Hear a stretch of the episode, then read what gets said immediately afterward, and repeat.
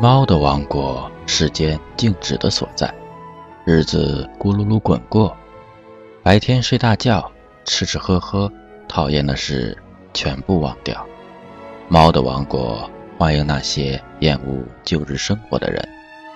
如果你是这样，最后变成猫，也无所谓吧。这就是吉卜力工作室2002年推出的一部动画电影《猫的报恩》。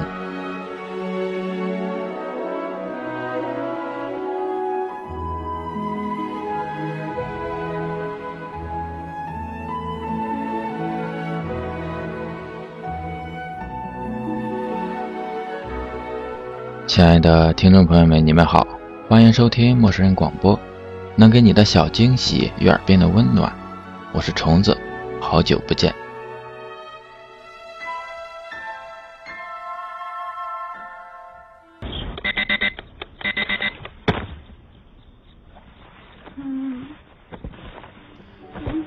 高中生小春是个傻得可爱的女孩，生活漫无目标，有种得过且过的感觉。在一次放学回家的路上，意外的救下了一只猫咪。由此开启了他一连串的奇遇。首先是堆积成山的球拍，紧接着是家门口大片大片的猫尾草，然后是学校储物柜里活蹦乱跳的小老鼠。原来小春救下的不是别人，正是猫王国的月牙王子。而所有的闹剧全是猫咪们的报恩之举。更夸张的是。猫王力邀小春去猫王国参观，并有意让小春成为猫王国的王子妃。迷糊的小春竟不假思索，一口答应了。这一切都让单纯的小春感到无比困扰。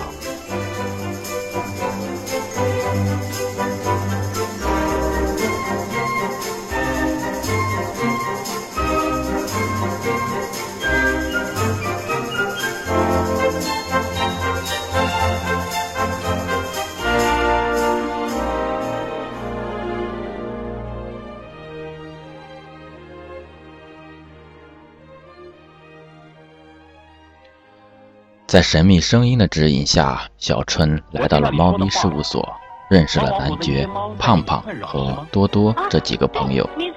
小春被邀请到猫王国后，男爵和胖胖也追随小春来到这个特别的国度。为了救小春，男爵和胖胖奋不顾身，与自以为是的猫王进行着智慧与力量的较量。出于友情，可爱的胖胖甚至不惜表露他。世纪大盗雷纳多蒙的身份。故事的最后，猫王铩羽而归，黯然退位。月牙王子牵起了神秘声音的主人小雪的手。小春历经艰险，也终于回到了属于他的熟悉的世界。而在男爵一个三百六十度的飞转之后，那些可爱鲜活的小生命就暂时与他告别了。小春的生活从此归于平静，或者说，从此再也不平静。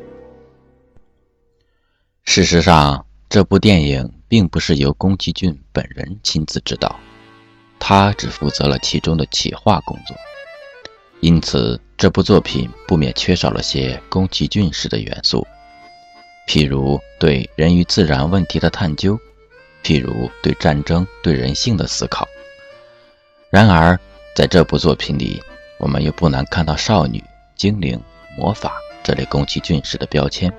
可以说，这部电影延续了大师的一贯风格，却把主题定义在了一个相对轻松、相对简单的标准线上。《猫的报恩》这部电影的配乐没有启用宫崎骏的老搭档久石让，而是由侧耳倾听的音乐制作人野见佑二负责。主题曲《幻化成风》以其清新、自然、明快的风格，与电影相映成趣，并广为流传，先后被曾宝仪和梁静茹翻唱。歌曲的经典和魅力由此可见一斑。然而，不论是曾宝仪的专注，还是梁静茹的小手拉大手，比起原唱，都似乎少了几分生机，少了几分朴素，少了几分童话的味道。唯有在听原唱的时候，故事的脉络才会渐渐地浮现在我们的脑海里。那个漫无目的的少女小春，那个冷酷又温暖的男爵，我们才会由衷的感动。印象最深的一句话是在猫咪事务所里，当大家决定帮助小春的时候，小春问道：“有没有我能帮忙的地方？”男爵说。你应该学着做你自己，面对真实的自我。只要做到这一点，你就不会害怕任何事情。这是男爵对小春说的，也是宫崎骏想传达给我们每一个人的。小春是个太平凡的女生，她的身上有太多女孩子的影子，有点散漫，有点迷糊，没主见，没原则，好像也没什么理想。喜欢幻想，也喜欢偷偷喜欢，并不能注意到自己的男生。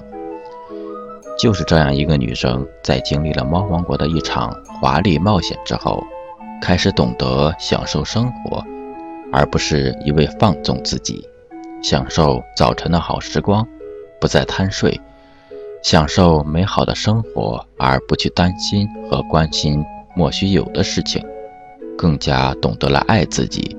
好好爱自己，才会去爱别人，而不浪费感情在不关心自己的人身上。在去电影院的路上，小春的好朋友广美告诉他，丁田和他的女朋友分手了。小春只是很简单的笑笑，对不解的朋友说：“我已经不在乎了。”那一刻，剪了短发的小春显得无比可爱和自信。生活原本就是这样简单纯粹，不沾染过多的世俗和嘈杂，不掺杂过多的忧愁和思虑，能够做好自己，便可以在无关之事纷至沓来之时，潇洒地说一句：“我不在乎。”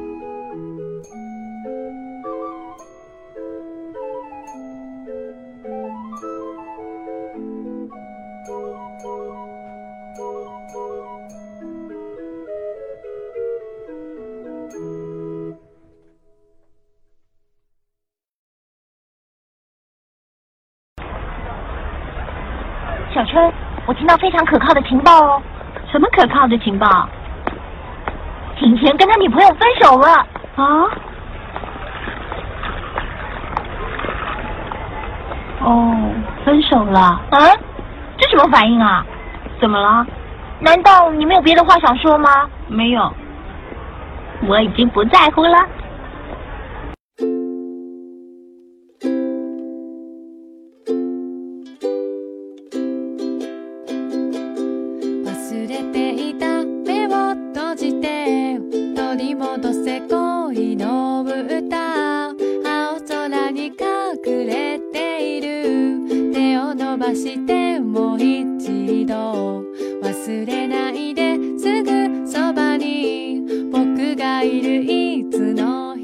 果你遇到了不可思议又让你困扰的事，不妨去一探究竟，因为那里。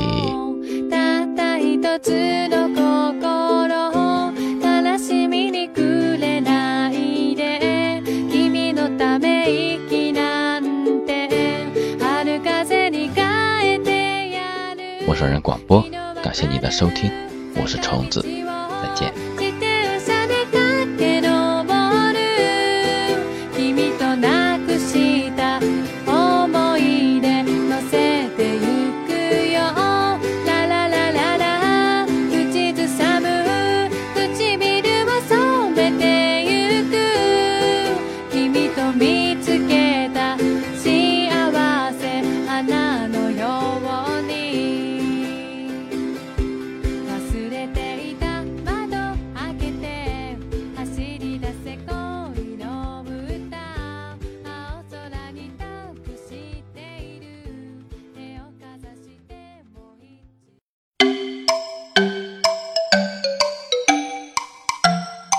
陌生人广播，能给你的小惊喜与耳边的温暖。